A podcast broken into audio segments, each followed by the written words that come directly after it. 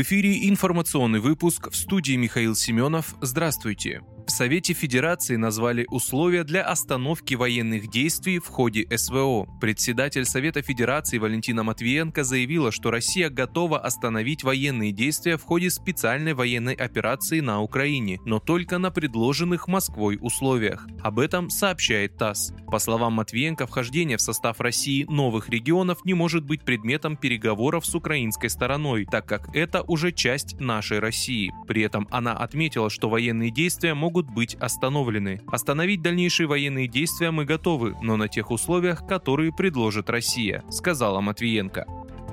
Евросоюз утвердил восьмой пакет санкций против России. Об этом сообщил в четверг Совет ЕС. Санкции в сфере торговли затронут импорт на 7 миллиардов евро.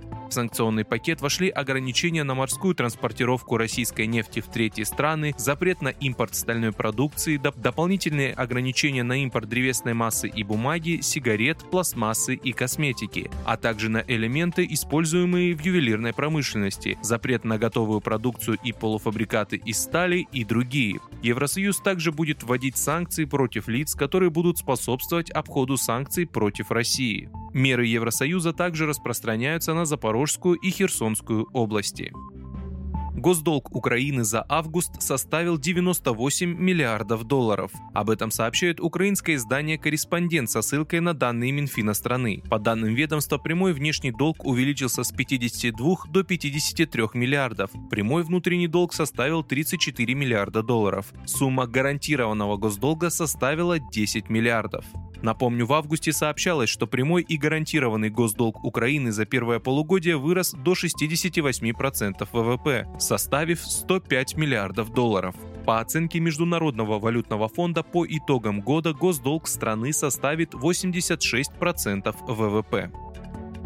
Байден допустил возможность встречи с Путиным на саммитах группы 20 или АТЭС. Президент США Джо Байден не исключил возможность встречи с президентом России Владимиром Путиным на предстоящих саммитах Группы 20 или АТЭС для обсуждения ситуации вокруг Украины и других вопросов. Это еще предстоит определить, заявил Байден в четверг 6 октября, отвечая на вопрос ТАСС на эту тему.